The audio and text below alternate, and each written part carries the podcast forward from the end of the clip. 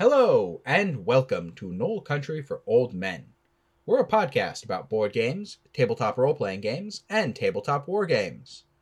And today we're talking about games that haven't been made but should be, or games that have been made and should be remade. Do it again, but good this time. Basically, it's a list of settings and universes that could really use a war game or TTRPG and don't have an official one. Uh, in some cases, we're gonna say talk about ones that have fan RPGs, but those don't count. We need. We're talking official product here. They're good, but we want official products. And if the official product is worse than the fan product, then then we can have a conversation about that and how that happens and what you, the fuck. You got a problem. doing. So yeah, as normal, I'm your host Troy. My pronouns are he him, and I'm joined by my top imagination consultant. Oh man, that's uh, some big shoes to fill. My name's Ed. My pronouns are they and them, and apparently today I I'm the head of imagination, but my imagination is very lacking.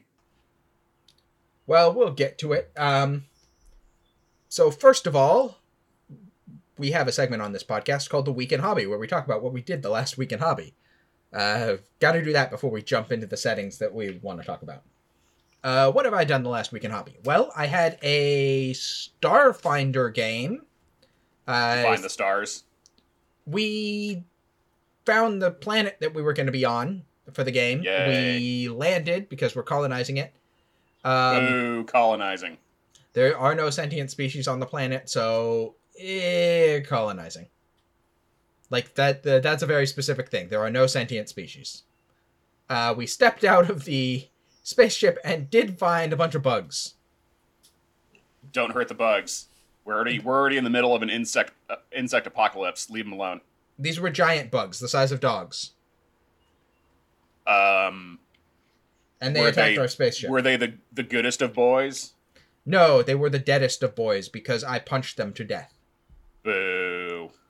and I mean the other members of the party also shot at them, but I I walked out and just like started punching them to death, and the dungeon master and the game master was like, "Whoa, you're doing a lot of damage for a level one." And I'm like, "Really? This doesn't seem like that much." Punch, kill bug, punch, kill bug. Um, cause a fiery explosion to kill everything around me.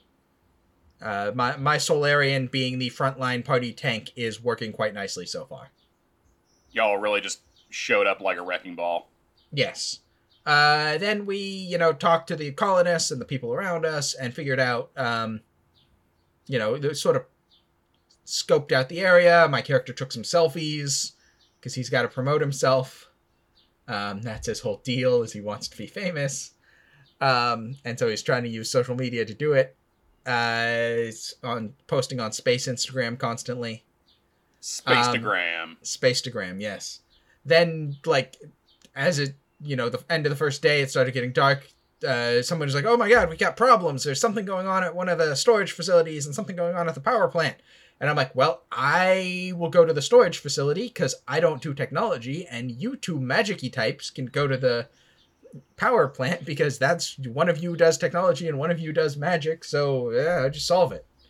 And we Mhm. split the party. And the game master was like, "Wait, no, Oh, you're only boy. supposed to solve one of these problems." And I'm like, "We're splitting the party." Nope. Don't do it. So I went to the storage thing and found more bugs. That I proceeded Were they to. in the basement? they were like eating the. They weren't weren't in the basement because the storage thing had landed with us. It was like a giant cargo container, um, and they were starting to eat like the support beams inside of it. So I punched them. Um, Punching is apparently the solution to every problem. For my character, yes. Uh, but there was also a fairy creature who apparently had attracted these bugs and was also a stowaway, not native to this planet. Who I basically was like, look, I can either punch you to death or you can like come with me as a prisoner and I'm gonna interrogate you. It's kind of a dick move. Well, I mean, he was summoning bugs that were eating our buildings. So, um that that was my options for him. Like also he cast a fear spell at me and like freaked me out for a minute. Oh boy. So I was not not real happy about that. Uh, that being said, we we did I did drag him back to the base, and uh, eventually he agreed to like. We basically got him to live at the edge of the colony and keep the bugs from attacking us. So I I, I went full on like let's negotiate something here. So uh, less of a dick move than it sounds. The planet's first exterminator. Well, I mean, it, it's not like that. He kind of can summon and control bugs. So Got it. this is more of him agreeing to live at the edge of town and keep the bugs from coming in. So so this is more of a uh, like controlled situation than anything. Uh, the rest of the party found some sort of uh, electric vine thing that was growing over the power plant and cut it to pieces with magic Mm, and Electric vines. Yes. Uh, one of them did suggest like seeing if the leaves were edible, and everyone was just like, "No, no. It- Well- it's a plant that produces electricity." If you can keep it to under 100 volts, you'll probably be fine. It casts lightning bolt at people. Here's a here's a question for wizards. What is the uh, the RMS value of a lightning bolt spell? That's what I want to know. I believe it's like sixty-eight damage. So I don't know. That's certainly enough to kill a commoner. So um, So most likely more than 100 volts. Yes, that would seem likely. Um, and I think that was pretty much it. Oh, my uh, Wednesday Eberron group entered a maze and fought a beholder. Uh, they managed to kill it, although it did some substantial damage between it and its cultist follower types and the bone nagas that it had guarding its base. Um, it kept doing stuff where it would like pop up over walls and zap them with eye beams and then duck back down. But they had somebody doing the same thing with a crazy overpowered bow. And so they did a lot more damage, Good times. um, especially because they had hasted the character. Do it fast. Do it faster. Yes, just firing too many arrows Too many arrows. with uh, too many abilities tacked on. Yeah, it was kind of brutal. Um, but it does also give me license to up the danger level of their of the final boss for the game. So uh. I hope they're enjoying that. And Enjoy uh, it while it lasts. that was pretty much my weekend hobby. Um, didn't really paint anything. Uh, Ed, I believe there was also one other thing that happened, and you can talk about that. Uh Oh yeah, that's right. We we played some uh more not Starfinder, Spelljammer. Spelljammer. It has uh it has two syllables and is very similar in name. Uh what did we do? Uh, Nautiloid. Oh yeah, we we found the Nautiloid. Uh, I knew the guy was lying right from the start that he was some kind of not human thing, but for whatever reason, we were con- enticed to come by and inspect his crew uh, to see that they were in fact dead, and then we got attacked by uh, some kind of mind worm thing. Yeah, I don't even know what those were. Yeah, it, it that seems like it was forever ago. I had completely forgotten that we'd even played. Yeah, But we fought was- some of those. We found we found the corpse of the mind flayer who had been piloting the ship. Um, we we searched some of the rooms and found just junk. Um, we we got into a very spirited discussion about how the hell a mangonel works on Oh a yeah, spelljamming ship because it without any arcs, gravity. and when it leaves the gravitational bubble, it would just go go straight. That how It's magiphysics. how Another question for wizards. We just need to petition them to answer all of our questions. If we start petitioning them to answer spelljammer questions, they'll never will never stop. They they, they have no answers for that. maybe if we get annoying enough, they'll say, if we publish a revised edition, will you stop? And then we'll say yes. And then they won't publish anything. Then we'll just continue being annoying. Yeah, I don't think it's gonna work. Lame. Anything else in your weekend hobby? Uh, I tried to teach myself how to play Yu Gi Oh! Uh, got impatient and haven't gone back to it since. Uh, maybe another day I'll try that. Uh, working on a sculpting project in the realm of tabletop miniatures as like an art therapy project around the concept of transness. So that's like hobby adjacent. Uh, yeah, that's really about it. Been super busy lately. Lots of work.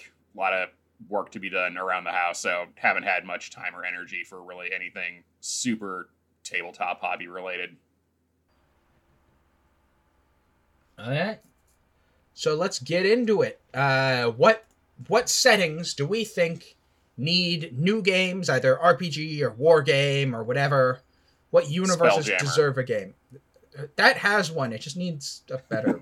it just needs more material, and you can always read the second edition material. All right. So what I think, the first one I've got on my list is Crimson Skies. Yes. Crimson Skies, for those who don't know, is a classic diesel punk flight game um, set in an alternate history, United States, 1920s, 1930s. Um, I believe part of the backstory is that the Spanish flu was substantially worse, and combined with like World War One related stuff, caused the United States to fracture into a bunch of smaller um, countries. Uh, the Instead Empire of the flu, State. they got they got COVID nineteen eighteen. Yeah. Um, the Empire State is like New York. Uh, I think there's like Hollywood something that's or I don't remember. There's a bunch of different like small substates. Yeah, there's like Um, there's New York, there's L.A., there's the Midwest. I think Seattle has their own. Basically, Yes. it's pretty much like what we think of like as the main like bioregions of North America are kind of their own their own nations. Yeah, we've got Pacifica, the nation of Hollywood, Arixo, which is sort of Arizona and New Mexico, the Republic of Texas, obviously, uh, the Confederation of Dixie, boo, uh, the Industrial States of America, which is The most of the Belt? Midwest. Yeah, the Rust Belt area. Empire State, which is New York plus uh,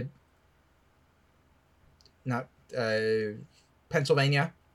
Uh, Columbia, which is basically just DC and Maryland or chunks thereof.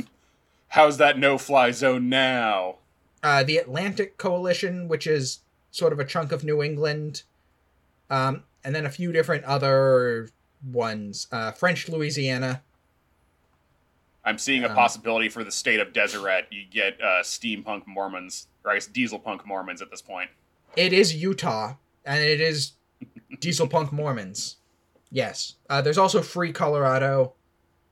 Um, Free Colorado, I'll take it. sounds great. The Protectorate of the Outer Banks, which handles Virginia and both Carolinas. You know, there, there's a bunch of different zones and stuff. The Kingdom of Hawaii, obviously. Um, Boo kingdoms, but uh, hooray for independence. you know, hooray for Hawaiians getting their country back. Um, yeah. So, interesting setting. A history of both miniatures games and like video games. Yep. But they haven't done anything in quite a while. I think at least 10 years. The last game for it was, I believe, on the original Xbox. Yep, I have it. It's a solid game. Uh, it's one I want to go back to at some point. Yeah, so bringing it back, creating a new miniatures game for it, uh, perhaps using the flight path system like X Wing does. Yep, or, it's a um, it's perfect opportunity. Yeah, and I, I, I had a friend who made a fan based homebrew rule system for it, um, which I still have a link to somewhere. And I bought some of the old miniatures for it, so I actually can play a version of Crimson Skies by myself if I wanted. But it's got enough depth, it's got enough lore and interesting things that it would make for a solid tabletop game and even a solid TTRPG if you really wanted to dive into like diesel punk role playing in a patchwork America.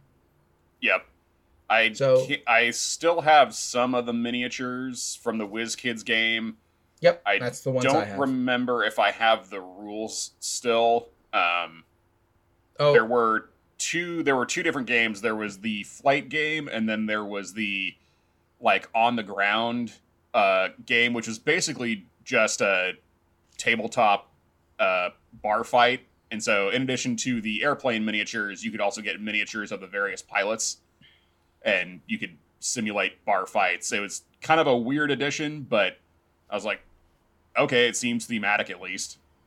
Yeah, I've got a bunch of the planes, and I don't have the rules, but I, like I said, my friend made a homebrew setting or homebrew rule set for the uh, flight path based RPG, or for a flight path based, bleh, for a flight path based war game, and so mine have been uh, adjusted to use X-wing sized bases and magnetized setups, nice um, so that we, theoretically we could play that if I can find that rule set again. Um, Yeah, I don't remember much of the original rule set, but I do remember that it had kind of like in um, Armada, where you have to lay out your rules in advance. Um, they did something similar where you'd have to like lay out your flight path in advance, so you would need to kind of anticipate like where your opponent is going to go. Yeah. All right. So the next one is uh Stargate. I mean, the Stargate has had a ma- major motion picture and then 17 combined seasons of TV shows that feature small groups of military people going on various missions and shooting at each other. How is this not a skirmish war game? Um, licensing. It's had three RPGs. Um, How is this not a miniatures war game? I got nothing. Yes, and one of the RPGs is quite recent, like uh, based off Five E even, twenty twenty one, I think. So the and is officially licensed. So Hmm. like, why we don't have miniatures for, of Stargate teams fighting Jaffa and the various other bad guys in the series, of which there are plenty, enough to easily make a like full skirmish war game with plenty of people on every side and some great terrain opportunities with selling a Stargate piece of terrain. Um, Obviously, the most expensive piece of terrain. I mean, I think you would you'd have a starter set that has like five guys for the humans and five Jaffa and like a thing, and then you'd have the big Stargate terrain plus Stargate plus DHD terrain as your like big centerpiece thing that you sell right alongside it, and you'll sell them. Uh, you'll just sell them. There's no way that people wouldn't buy that. Um, especially if you have even a halfway decent rule set. Uh, Stargate skirmish game seems like a no-brainer, like slam dunk, and maybe since uh, it sounds like Amazon is looking to reboot the series, maybe we'll get one in the future. Huzzah! I mean, I, I, I can hope. I can hope forever. Um, Stargate is one of my favorite TV shows. Uh, favorite like old sci-fi, older sci-fi TV shows. So giving it a game would be fun. And I'll now, take your word for it. and now we'll go, move from one TV show series to another that has more seasons. So many more seasons. Because now we're talking Uh, about Pokemon. Yep, that's got a lot of seasons. Pokemon has so many episodes and so many seasons and movies and all this stuff. And no official TTRPG. Nintendo apparently blinked and left just all that money on the table. Yes, there are four or five fan made TTRPGs, including some that are quite detailed. Uh, you can look those up. Um, I think Pokemon Tabletop is the one that has the most support, including a ludicrously popular Discord server. Um, and also there's one that's called like Pokemans with a Z. hmm Um, that's sort of a lighter, sillier version, and also one called Pokethulhu That could be creepy. takes Pokemon and adds some Lovecraftian horror, or at least makes the Lovecraftian horror inherent in Pokemon a little more obvious. Because some of that lore gets a little weird. Nothing, nothing like uh, balloon Pokemon grabbing your children and taking them to the realms beyond death. Yeah. That's a thing that happens in, in the Pokemon. there are a universe. lot of bits of weird lore in the Pokemon universe, but it's massively popular, it's instantly recognizable, and why it doesn't have an official TTRPG is beyond me. Like it again, that seems like a no-brain no-brainer slam dunk. You you make one core book and then you produce setting books for each of the regions that you've made a game in. It doesn't even sound like there would be any big mechanical barriers to it either. I mean, you would want to come up with some good mechanical system for how the Pokemon fight that is easier to run with than just copying the stuff from the games because the games get a little complicated and have lots and I mean, of they kind of already, they already kind of did that once anyway with the card game. So it's like they've done it before; they can do it again. yeah, you've done it with the card game. You can get the people from the card game to come up with a system that's a little more flexible and a little more thematic and less number crunchy. And yeah, you you could easily make that happen. You even have publishers who are willing to put your stuff out in hard copy form with the card game. So yeah, it's not like you are running out of places to look for it. Uh, the next one is already a TTRPG, and it's Shadowrun. Uh, Bringing it back. classic. uh, It's on like sixth or seventh edition right now. It's gotten pretty high on uh, things, but it doesn't really have a current skirmish war game, and I think it could do one because uh, cyberpunk with fantasy elements and magic and stuff is pretty cool and fairly recognizable and um again lots of lore lots of opportunities for gangs to fight like basically necromunda style um but in their own setting i, I think it yeah, would be pretty I can solid see that. I think it would be solid. I think they've got a lot of opportunities, and I they've made some miniatures, and they're quite cool. So you've already got a basis for what you can, you know, what your design aesthetic is. I mean, you can probably you could probably already homebrew Necromunda into some kind of Shadowrun type thing underneath the bowels of Seattle. I mean, yes, but the whole point of this is we're talking about games that need uh, like official licensed versions.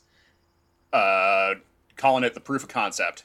Yes, you could proof of concept one by like slamming together Necromunda with some other skirmish miniatures war games. Uh, there's probably some indie stuff. Um, might look to something like um, oh, what's the one? Uh, Zone Raiders is probably what I would think of. Um, but also things like uh, this is not a test might be a good thing to draw from. The, there's some good systems out there that you could use to kind of come up with a basis for it. hmm But yeah, Shadowrun. Why why are you not a game? Why are you not a skirmish miniatures game? That might draw more people into your setting, and Lord knows they could use more people talking about Shadowrun. Yeah, I mean, it's a thing that I haven't seen in a long time, and uh, just recently found the old SNES game of Shadowrun. There have been a Uh, few video games for it. So Yeah, I've got a couple of the other PC games, but I just completely forget that it started out as a TTRPG. I mean, it's still, I think, mostly known as a TTRPG. I have heard that the current rules are not as great as they could be, Boo. but I've heard that about a few editions. So, oh. Publishers be getting lazy. um, the next one is one that you suggested. Oh. Grand Theft Auto. Yes, yes. Grand Theft Auto would make an amazing TTRPG. Uh, maybe not so much war game. I think a war game would be pretty bland. Um, I mean, if you want to do that, you can kind of you've kind of already got the Judge Dredd game. If you want to fight the cops, or really any cyberpunk sci-fi tabletop RP or tabletop war game, you could do some kind of GTA thing. But since unless your D&D party has gone like full murder hobo or you have a particularly uh, unscrupulous group of players like criming and underworlding really aren't the main focus of uh, your average tabletop RPG. So I think if you were to do one specifically about being some kind of uh, you know street gang, foot soldier, mafia foot soldier, what have you, working your way up, hashing out beefs with other gangs or you know other mafia groups. I think that would be pretty cool. Um, they would definitely need to hire some good writers to pull it off because, uh, as far as how the GTA property treats uh, non-white folks, non-male folks, uh, isn't always great. So they would need some good writers to be able to pull it off without the game coming off uh, reading very horrendously. That would be my my main issue. Yeah. Um, World of Darkness kind of fits if you just ignore the horror elements. You could do D20 Modern. Yeah, I guess D20 Modern that works too. Yeah. But but also there's a lot of specific stuff in GTA, you know, just the Like you would need a specific thing for like driving vehicles and vehicle combat. I mean, it's in the name. yeah, you'd want some vehicle specific things. You'd want I think some stuff to do with just how ludicrously easy it is to do a murder. Yeah, and, and you would how need the police and everything is just totally ungood is totally terrible at stopping you. you'd need to kind of like tune town it up a bit. Um, Yeah. Which I guess on a on like a similar note, maybe Saints Row would be a better option. A Saints mean- Row TTRPG would be insane. I it would, would, be more that. fun, certainly. Yeah, I would. I, okay, I, re- I reverse. I reverse my choice. Instead of going with Grand Theft Auto, I would. I would pick a Saints Row TTRPG. I think that one would be more fun, have potentially fewer issues. Yes, I would agree with that. Um, But yeah, uh, be tabletop RPG, do crime. yes, I uh, that's I'm solid. um, next one, I've si- since we've hit modern, let's go full like way out there sci-fi. AT43 was a sci-fi tabletop war game published by Rackham from 2006 to 2010. It's sort of similar to 40k, although not modern 40k, similar to 40k at the time, where you'd have multiple squads and a couple of tanks, and no giant doomsday mecha systems or flying super crazy huge vehicles like you do in current 40k. hmm Um, and with the solid aesthetic, so it's closer to more like Star Wars Legion is currently. hmm Um, but it had some really interesting factions. There was a space UN, a space sort of quasi communist group, um, uplifted monkeys, the Um, monkeys. Aliens who did use like sort of battle mechy things, but they were fairly small. Um, I think there was another alien faction, though I don't remember what they had, and the uh, bad guys of the setting who were um, like robots, terrifying, almost Lovecraftian robots that consume entire planets. Consume. And if you read into the lore, it turns out those are the actual humans Oops. um, who live uh, uploaded in Dyson spheres and who are like seeding worlds and then consuming those worlds for various for, for as part of some like grand project to stave off the heat death of the universe or something. Well, that escalated quickly. Yeah, the um the oh and the like machine legions that are conquering and consuming entire worlds are being run by like a tiny handful of people who are like this think of it like uh, all the various other factions are fighting this desperate battle against what is basically one unit of small town cops for the like super robot faction. hmm Um, the, the, most of them aren't paying attention to this war that's going on and is consuming entire planets. They're busy doing whatever you do uploaded in a Dyson sphere.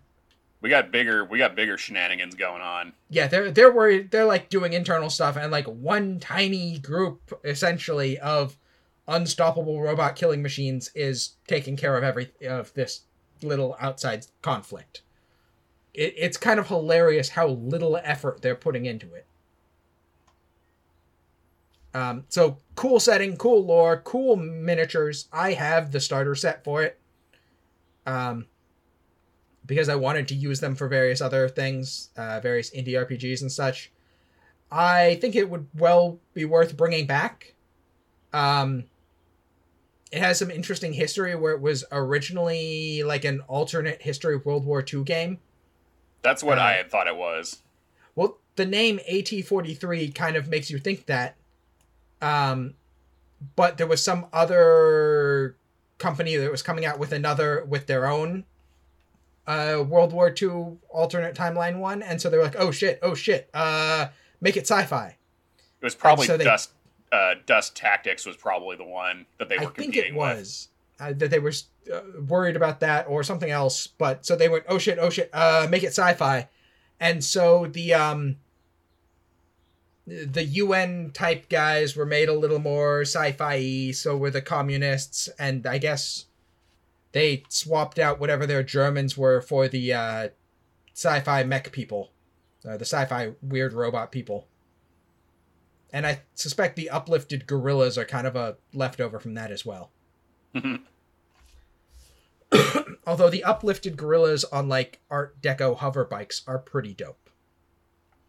yeah, I like it. They're they're just cool looking. And again, the whole thing would be great to bring it back, produce some new material, uh, maybe create a role playing game set in the universe as well. I feel like it could be a nice competitor to Infinity and Legion and 40k. hmm Um, so yeah, bring back AT43. You- you Update the rules a bit though, because they're a little old. um, now let's go from sci-fi to dinosaurs. Dinotopia. If you don't Hmm. remember Dinotopia, it was a series of books in the 90s that were about a like island somewhere in the Pacific that was surrounded by a you know your standard like lost island surrounded by an impenetrable storm that had dinosaurs you know lost lost world style stuff with dinosaurs except the dinosaurs were intelligent and could talk and had a civilization where humans who had washed up on the island over the millennia had um, sort of created a hum- combined human dinosaur civilization Yeah, I Um, hadn't even considered that one. it it was very cool looking books, gorgeous art, sort of meandering exploration-y stories, and why there isn't an official TTRPG for one of the coolest looking dinosaur settings ever, I don't know. Don't you want to play as a Triceratops? I don't really know if it had like enough of like a cultural footprint, maybe. I mean, like I, I don't even it- really remember much of the series I, it as had a TV the show. resident dinosaur kid. I mean, it had. Um, Because I do, I think I do remember there was there was a TV show, and it seemed like it was somewhat recent, let's see. Uh, or maybe I'm hallucinating. It had a couple of video games.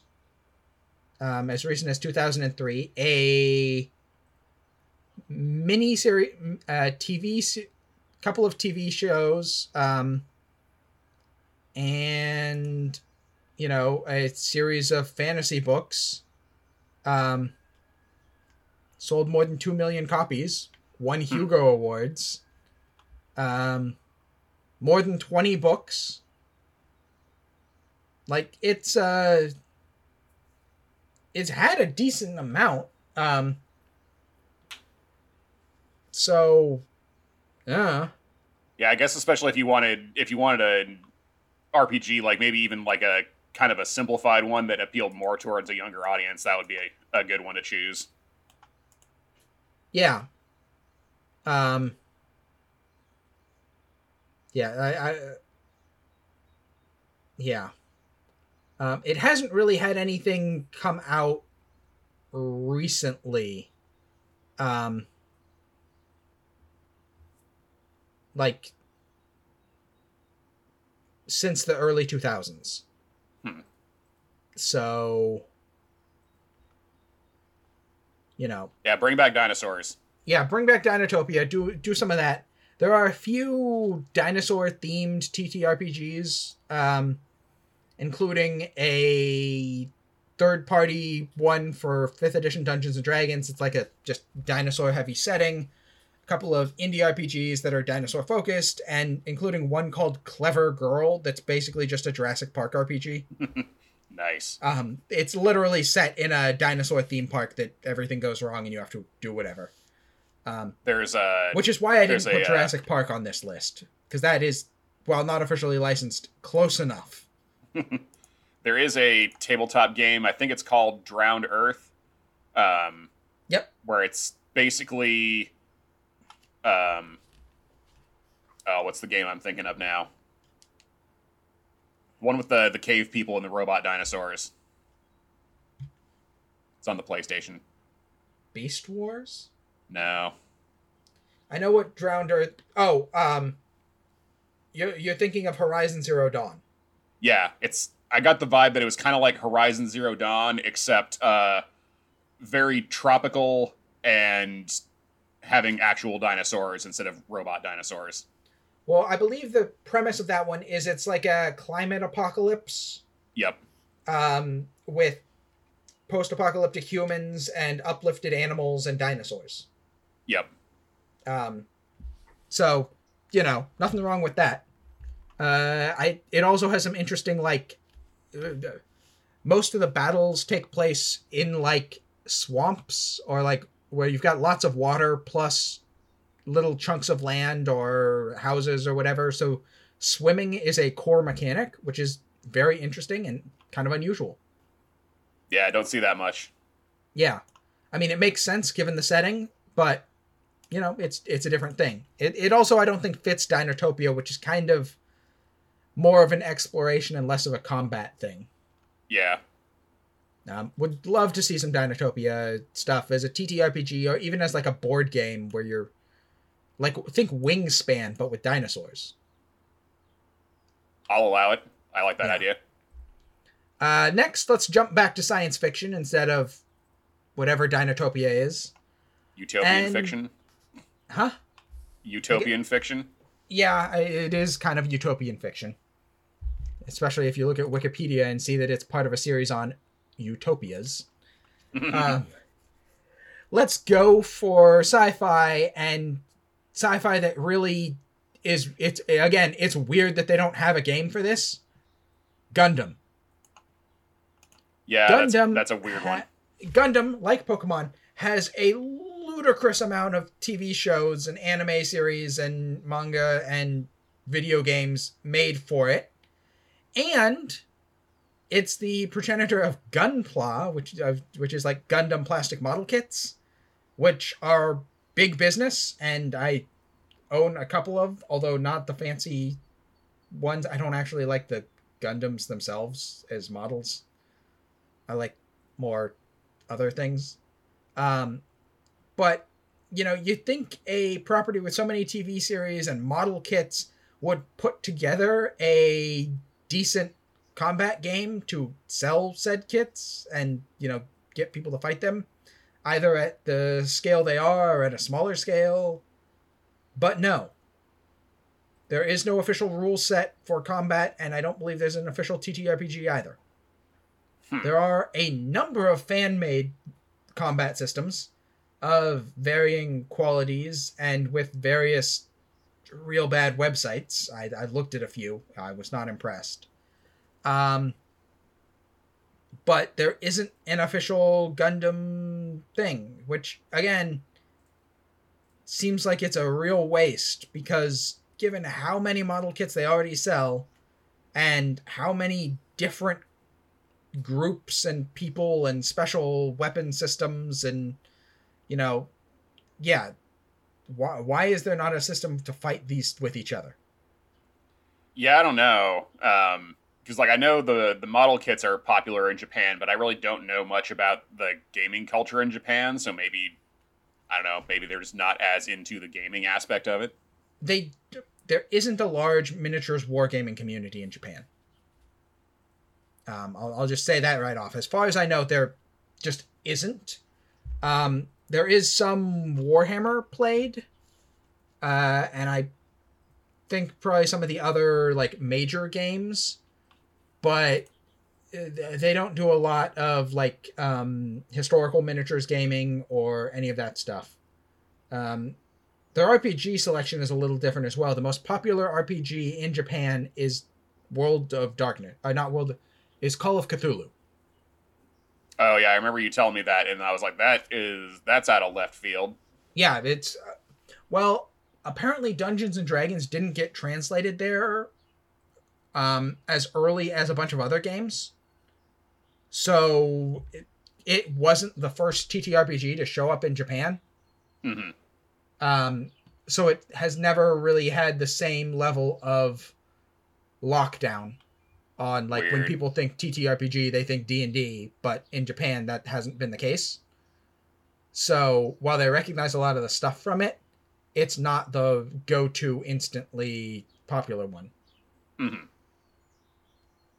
Call of Cthulhu, not what I would have expected either, but uh, whatever.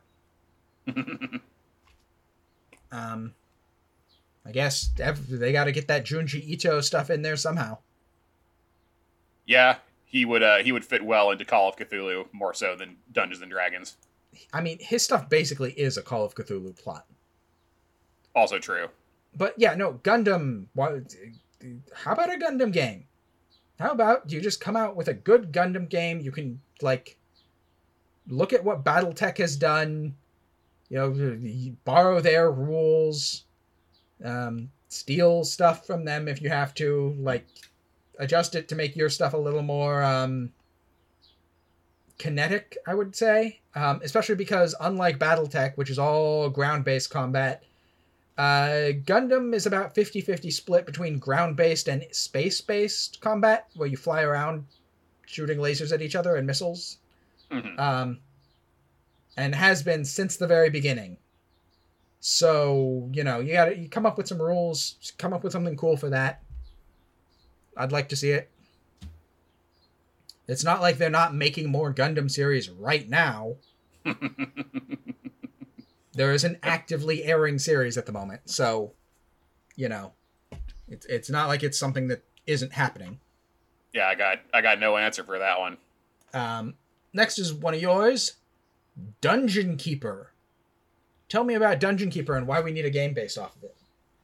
So, um, for those of you who are into like older uh, PC games from like maybe the uh, like late '90s, early 2000s, Dungeon Keeper was a game by Bullfrog Entertainment where you are uh, the big bad evil guy from a like a D&D or fantasy campaign and you have to build a dungeon and like make it profitable and you know set up your it'll give you like goals of like you know spread like this much evil within an area or mine this much gold or whatever uh, while at the same time trying to keep out the heroes of said Dungeons and Dragons game or Warcraft or whatever.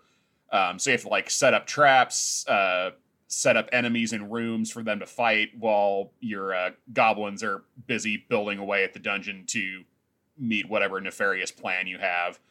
Um, I don't know specifically if TTRPG is the way that I would go with that, but it could make a really good um, asymmetrical board game. Uh, maybe with either like hidden tiles or like uh, tile placement and potentially worker placement. Um, I think that would be an, an interesting one because it has a very goofy sense of humor, and you can easily put that humor into the uh, the board game. And uh, it's owned by EA now, and the last Dungeon Keeper game that came out was mobile game trash. Um, so I guess good luck prying the rights out of uh, Bobby Kotick's pocket. Um, but I don't know, maybe make your own Dungeon Keeper knockoff and turn that into a board game. I mean, to be fair, there are two things that I can think of that kind of are Dungeon Keeper esque. Mhm. Uh, the first one was the RPG is an indie RPG called uh, Dungeon Local 001, where you play as a group of people who have taken over a dungeon and are, you know, trying to do the dungeon keeper thing of making it, you know, protected and profitable and whatever. And the other one is Boss Monster, the board game card game.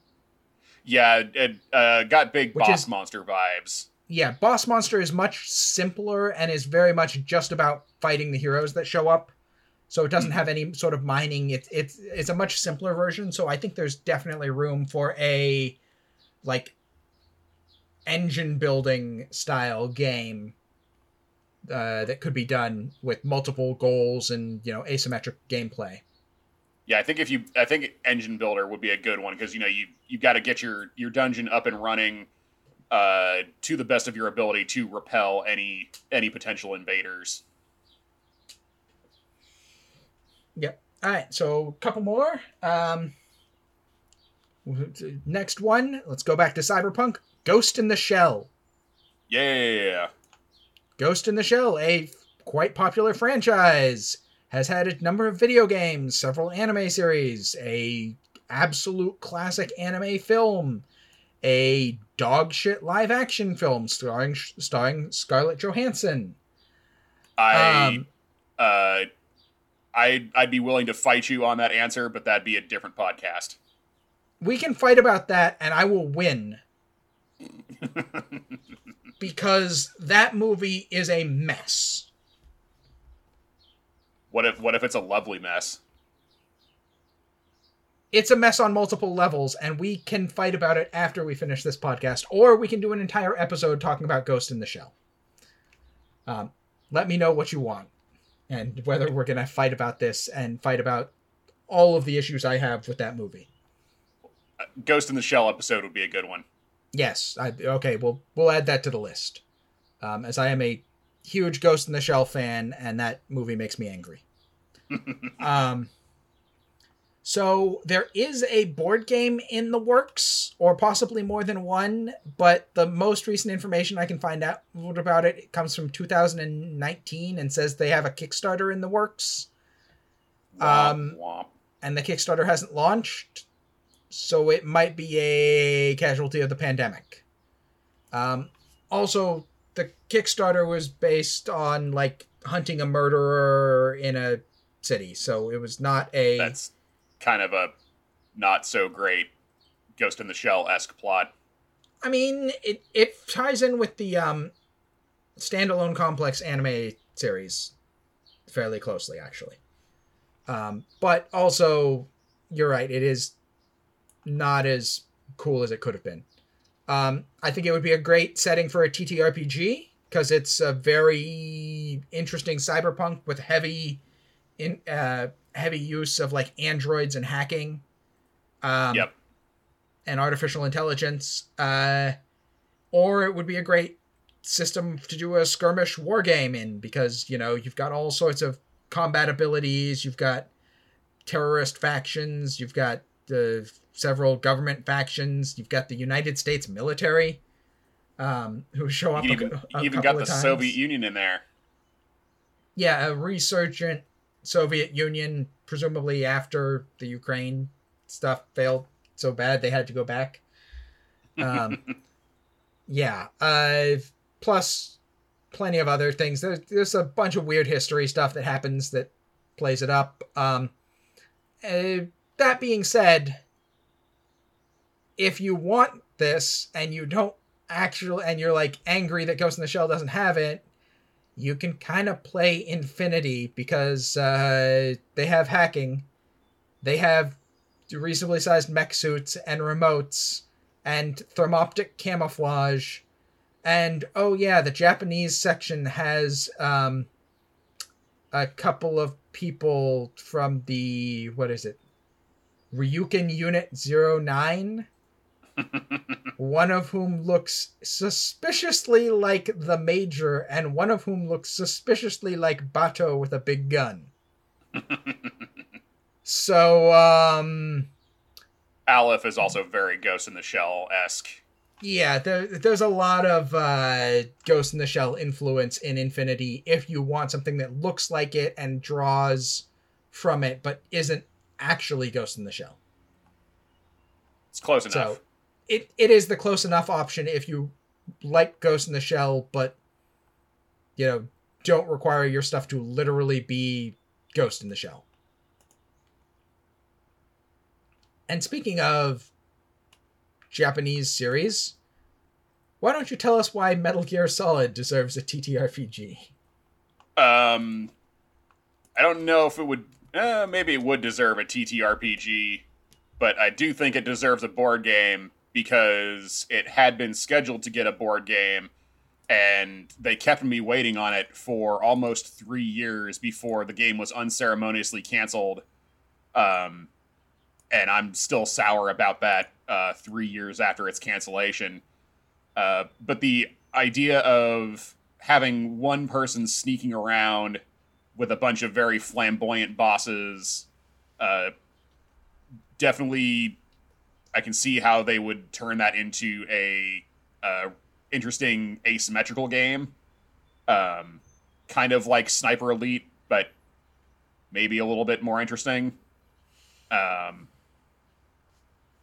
i guess you could also do an rpg based on the Metal Gear universe because if you've played any Metal Gear games, you know that shit gets weird as fuck really fast. Um, Nano So machines, could- son. nanomachines, mechs, clones, um, Psychic powers. psychics, uh, air quotes magic. Um, People who just have bees. yeah, guy guy who has bees living in his body, another guy who is a ghost.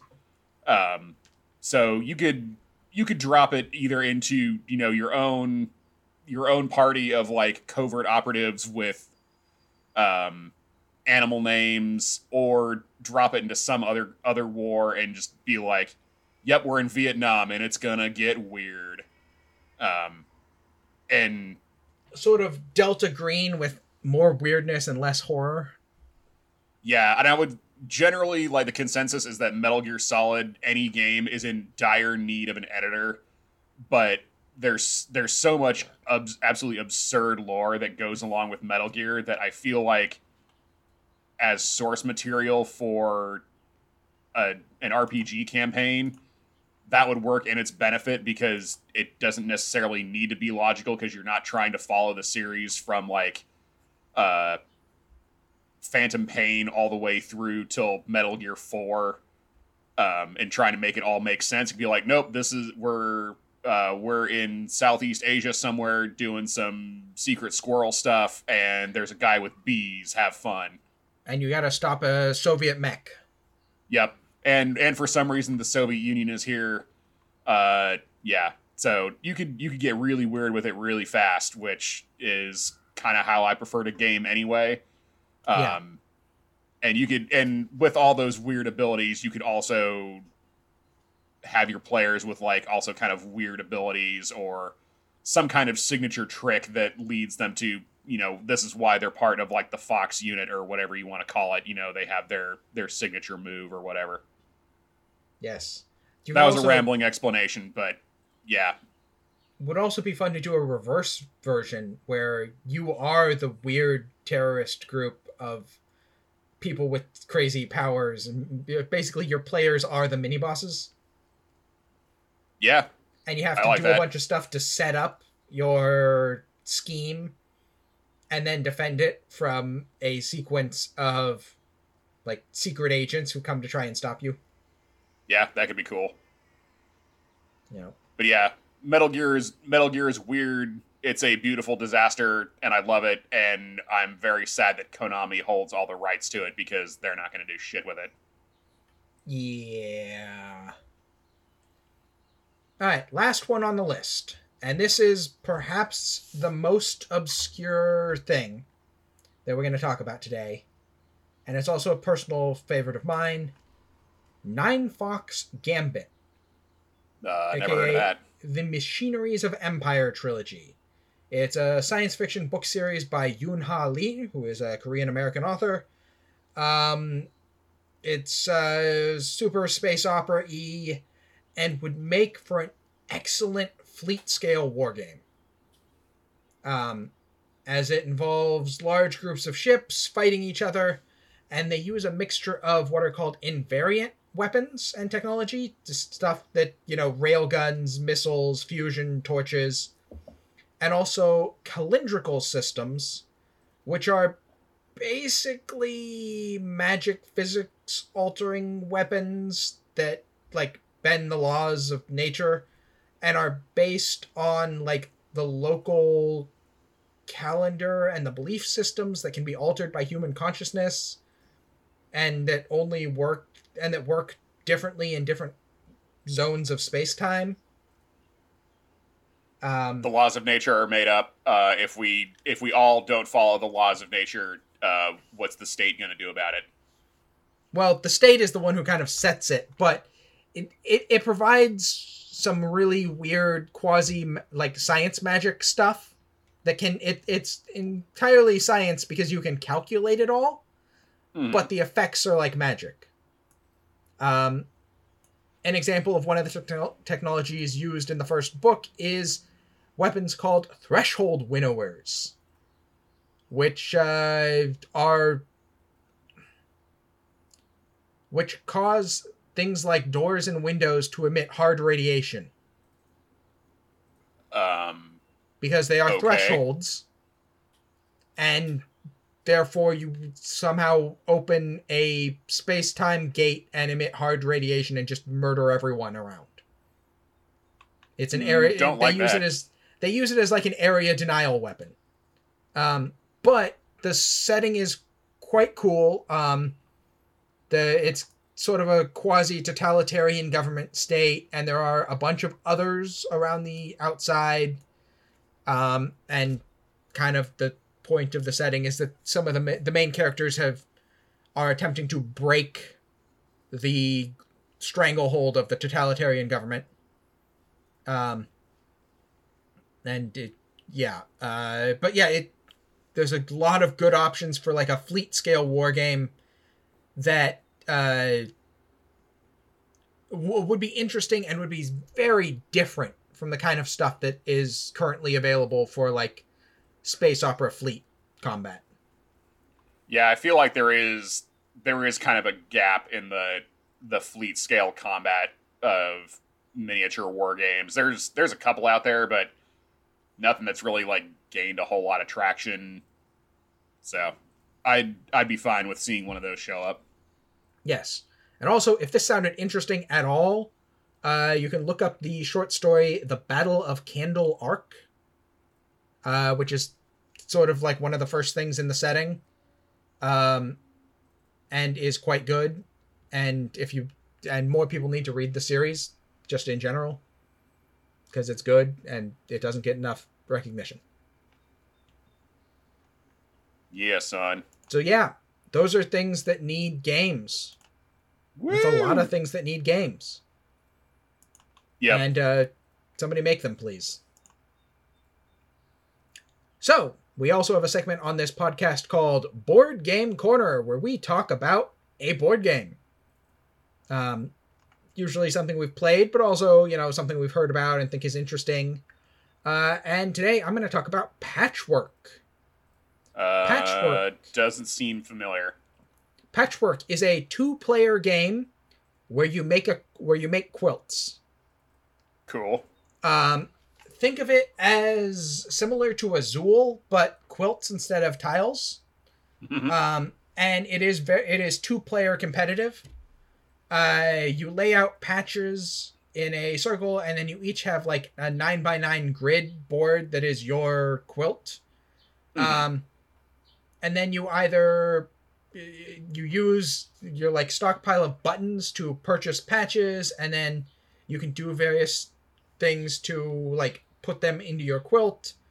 And you know the, the idea is that you want to end the game with the fewest um, open spots on your quilt. Um yeah and you get bonuses depending on like how you've like what your quilt looks like at the end and what patterns you've made and stuff like that Triple uh, patch bonus. yeah, stuff like that. It is widely regarded as one of the best two-player games out there. Um, I believe for uh, two-player games, uh, Board Game Geek rates it as the second best two-player game. In total. Interesting. Um, and it's uh, you know, it, it's quite common. It's available in most game stores. Uh, most friendly local game stores will probably have the um, the game. Uh, it's been around since 2014 and has had a few spin-offs. There's like an Americana edition. There's a Christmas, Halloween, Valentine's Day editions. You know, just sort of your basic themed stuff. And, Sounds uh, like one that my wife and mother-in-law would play. yeah, you might look into it. Um, so yeah, Patchwork. If you need a two-player game and you're not afraid of quilts, it's the game for you. What? Do you hate being warm? Right now, yeah, it's like gonna be 95 degrees today. It's freaking insane. Yeah, that was that was a, a bad analogy. I spent them I spent yesterday in the attic and it was like 130 degrees up there. Yeah. Don't like being warm. Yeah. So no quilts right now. In any case, that's been our podcast. As always, thank you for listening. Uh, support your local game store. Join a union. Uh, get fucked, Republican people in Florida and Tennessee and Texas. uh, Maximum burn shout out. Um, do the things Ed's about to tell you to do. You can follow me on Instagram at Anna Madness and see all of my shenanigans there. Uh, you can donate to your local uh, reproductive justice funds, your bail funds, LGBTQIA uh, IA plus uh, charities, uh, relocation funds for people in the red states, um, sink Florida into the Gulf, don't talk to the cops. Um, yeah. Go Knowles. Go Knowles! Go Knowles.